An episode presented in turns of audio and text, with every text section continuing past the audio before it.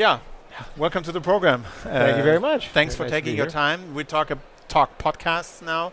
So uh, you worked for a writer for a very long time, Yes. and uh, now you're part of a podcasting publishing company platform. Uh, what was your watershed moment? Uh, I was very sort of anti-podcasting for far too long. I believed in books. Uh, I loved print. I didn't even like new media. Uh, I slowly got chipped away by modern life into audiobooks, but I still stayed away from podcasting until I met Matty, who's the uh, the co-founder and CEO of Podigee, and he convinced me that it was no different than what I was consuming, other than from my own psychological problem of this is different from that. He said, just just listen, just try, just try. So I did, and I looked for some things of interest. My my sort of gateway drug was Dan Carlin with Hardcore History because Yeah. I, I love history.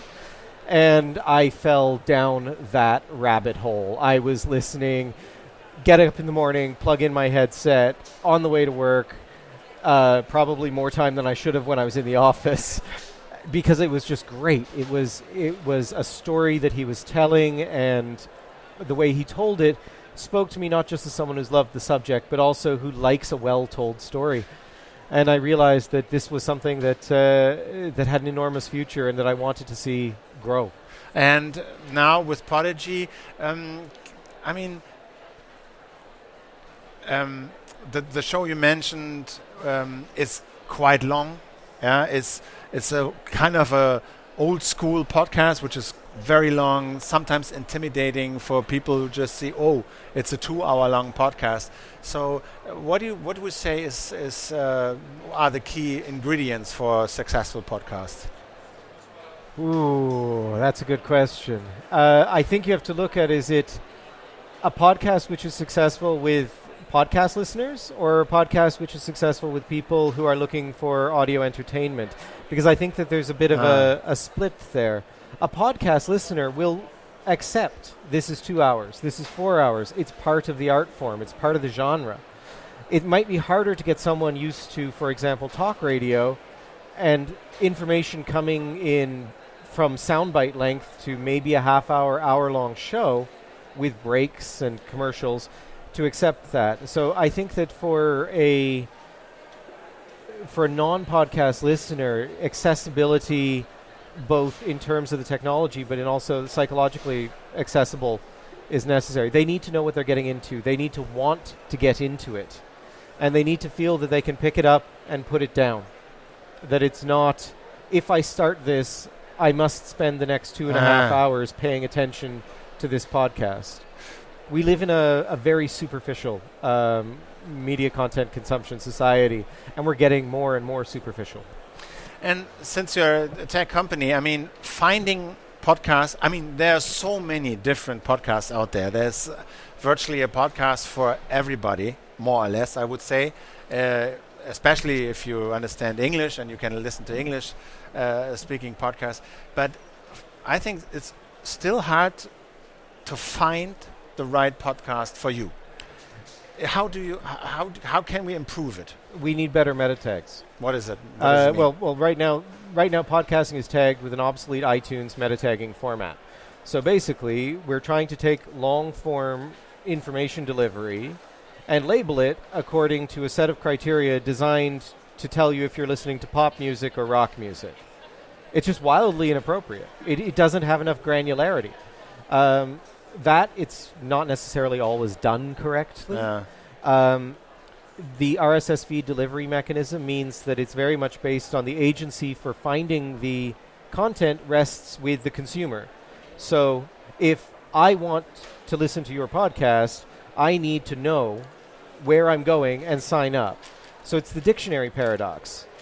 I, I, I need to know what I'm looking for before I can find it. So we need better meta tagging because So because if you know what you're looking for, either a name of the host or the podcast, I would say it's pretty easy right now. You just Of type course. in, you take any podcast app, you you name it, you type in a name, the podcast pops up, you hit subscribe or tap subscribe, done. That's it. But if you just know, well, I'm interested in exactly. I don't know, baseball or fishing or cycling, it's quite hard to find the right one. This is this is why we have uh, we've proposed a um, a challenge to the podcasting community, and one of the key pillars of this is better metadata.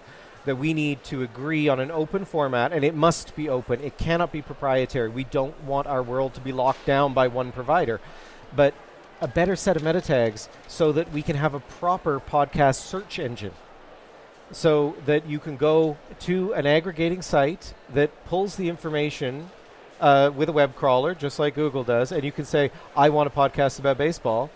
And, And what, what, what does give you recommendations. And what does this metadata look like? I mean, what, what, what are the information I, as a podcaster, can add to my podcast as metadata for others to, f- to make we're it easier to find it? We're still working on the on the exact amount of it, but it needs more granularity in terms of um, j- topic, subtopics, areas of interest, and it's it's almost like nesting Russian dolls. We right now we can we can work in really big categories. And we need the big categories because that's how people start looking. But we also need to have subcategories so that they can go down and down and down. And they also need to have timeliness. Of course, a podcast that is produced now, and let's say the topic is American politics, is going to be very, very different than a podcast that was produced 10 years ago on the topic of American politics. And we have no way of determining that now because the, the, the, the, the timeliness of it is not reflected accurately. There's no way for uh, an external viewer, other than looking at the timestamp of when the file was uploaded, to know that this, which was labeled news or current affairs, is not valid anymore.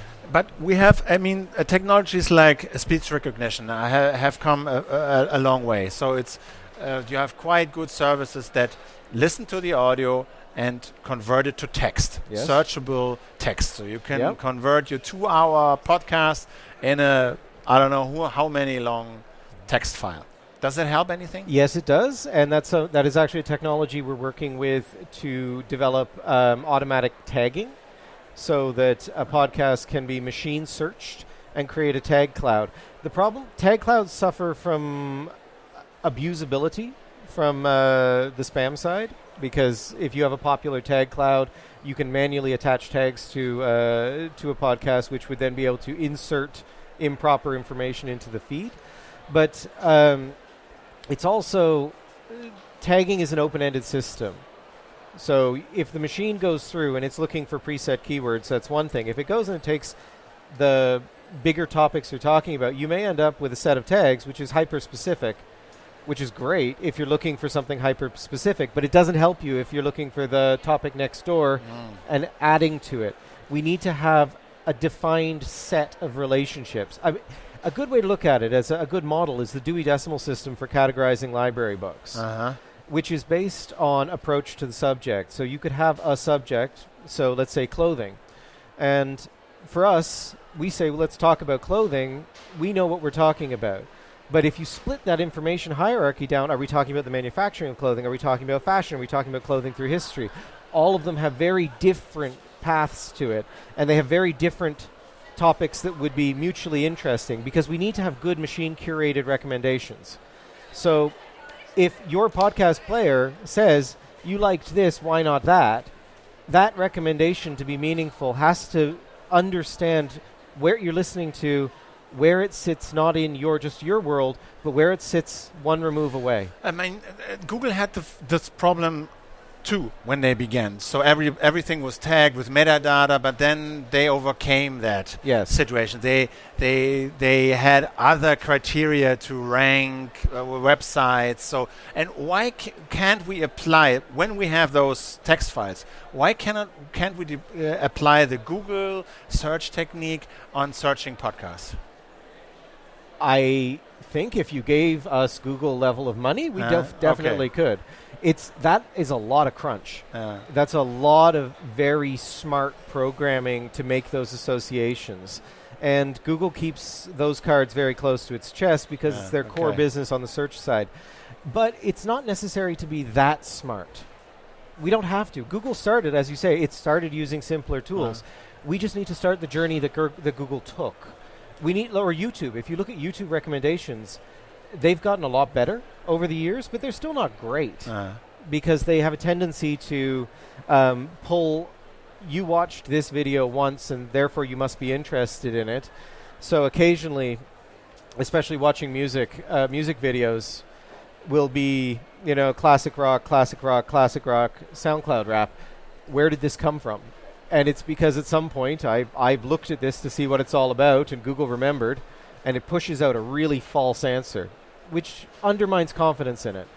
But we need to st- we just need to start from the perspective it's it's more of an attitude shift we need to start from the perspective that searchability is good that Okay. the RSS feed model is very much based on a I know you and I want to hear more and that we need to, to turn it around to I am speaking and I want you to hear and by doing that we say I want many people to hear my voice. I want many people to hear many voices. So we will take a little extra work on the production side to take a little extra work away from the to consumer make side. it easier. Okay. Yeah. Another another topic I wanted to talk to you about is um, right now we have a pretty open ecosystem of podcasting. Yes. Everybody can produce quite easily a podcast and has the same chances to be found as others. And he does or she does not depend on any like algorithm or third party uh, to, yeah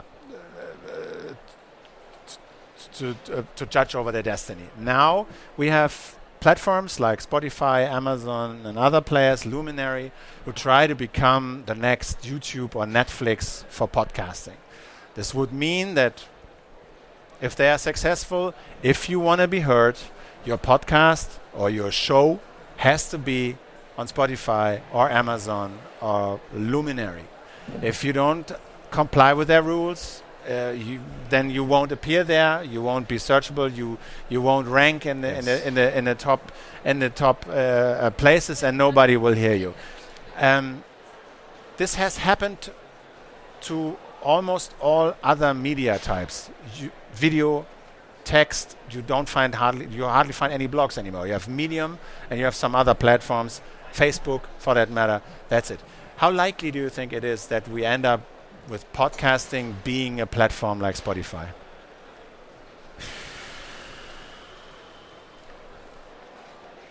I think that it's not just likely, it's inevitable that they will get on these platforms. Yeah. But what we believe, and the core of our belief, and why we released this manifesto, is the way we control this is by making the underpinning um, technological foundation open source before. So right now it is relatively open. The format is open. The community is very open. It's based off an open sharing platform. The best way to spike the guns of the big players and to make sure that there's always room for independent players and that there's always room for independent choice and to keep these voices heard, which is vitally important, is to make the the the tagging structure, the formatting open and to build a community of, of believers who say we believe in keeping podcasting open and we will work towards a shared understanding of what we need. Now, of course, the big players are going to, if, if we're offering something that is open and available, the big players will find a way to grab it. We can't avoid that. And kind of we don't want to because that's getting the share of ears. It's 17.8 hours uh, a week listening time, and it's almost entirely going, in the average consumer, almost entirely going to streaming music. We want some of that ear time, you know? We want some of that market space.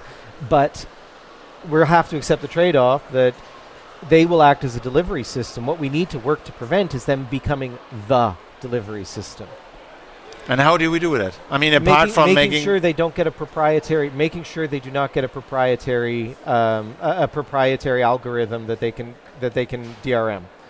Basically, but they have it already, no? no, they, it's a difference between the player and the format.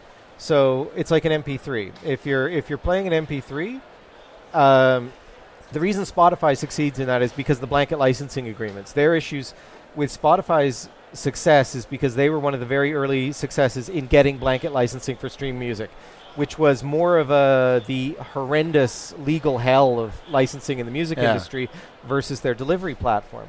Uh, the MP3 is an open source. So as long as we make sure that all the, the issues of searchability are resolved in an open manner, a, uh, a company like Spotify is unlikely to reinvent the wheel and try to get artists to record in a proprietary format, something they've already done in an open format.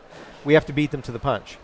It's like YouTube. YouTube controls content not because they're controlling the making of the videos, but because the uploading of the video onto YouTube makes it proprietary. It becomes a proprietary viewing platform, and they control absolutely everything of your experience beyond that point.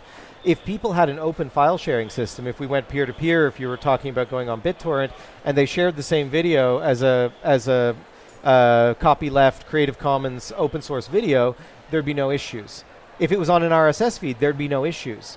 It's just that Google stepped in and they, they did what Luminary's trying to do by proprietary making a, a proprietary platform which was so easy and accessible that people gave up on trying to do it the old way. But podcasters already do it the old way. We just need to make it we need to make the old way compatible with the new way of listening without migrating it so that they're recording it directly onto Spotify in a Spotify file format. So Yeah, but still, I mean, if it's if it's if it's if people are on Spotify anyway and they find their podcasts anyway, and uh, Spotify maybe invests some money to say, well, maybe you don't publish your podcast somewhere else. Just leave it here, and Spotify grows, and everybody is living there, like on YouTube. So it's very hard to for a podcaster not to be on Spotify. Then That's very true. And I mean, one of the things that should happen is fair payment, fair compensation for for podcasting should be getting the same kind of pay per stream rights that Uh. music does, which means the podcast needs to be recognized as something licensable. There's a whole legal back end that needs to be dealt with there. And you're absolutely right. And they do have an awful lot of money and they do have an awful lot of market share. But maybe we're being a little, uh, you know, a little bit of a Don Quixote tilting at our, our windmills here. But just because there's a good argument saying they might win, doesn't mean we're not going to do everything we Uh. possibly can to stop them winning. And what can listeners do to prevent them from keep winning? it free, keep it open. It's What does it mean for, for a listener who's watching it now? I'm listening to podcast. What can I do to well support support, the open system? support the actual content producers first and foremost. If someone has a podcast, then wherever possible, support the podcaster, not the delivery system. Right? Ah. D- delivery services are paid to deliver. They are their bills are already paid. Um, if a podcaster, it doesn't matter how they do it. If it's you pay for a subscription, you buy the downloads. If they have advertising, try to go to their the people who are advertising on them. Show some support to the community. You know, show some love to it because it's the content creators who are the ones who are the future. Um, if you look at what happened with the music industry, and of course this is going back more than 100 years, so there's a lot of history, but 99% or something to that effect of music creators get screwed because most of their money is made by everybody who isn't making the content. It's made by the labels, it's made by the marketing services, it's made by the broadcast services, and they take the, the lion's share. And right now, podcasting's not terribly well monetized. Uh. Uh, best market valuation I could get was a hun- was 400 million, so it's really very small. But the fact that it isn't well monetized means no one has really elbowed into that space and we have to stop them. We have to, as a community, say, no, we're not going to let this happen. That, yes, we would like to have it more convenient to listen to the content we want. Yes, we should be able to stream. But we're not going to let the, the channel become the medium. Ah, okay.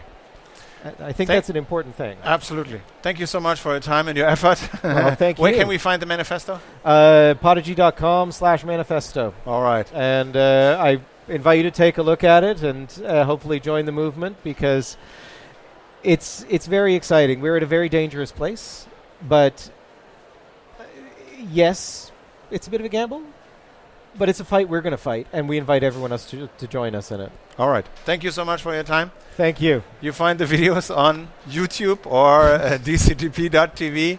Just go to dctp.tv. And uh, thanks very much for watching.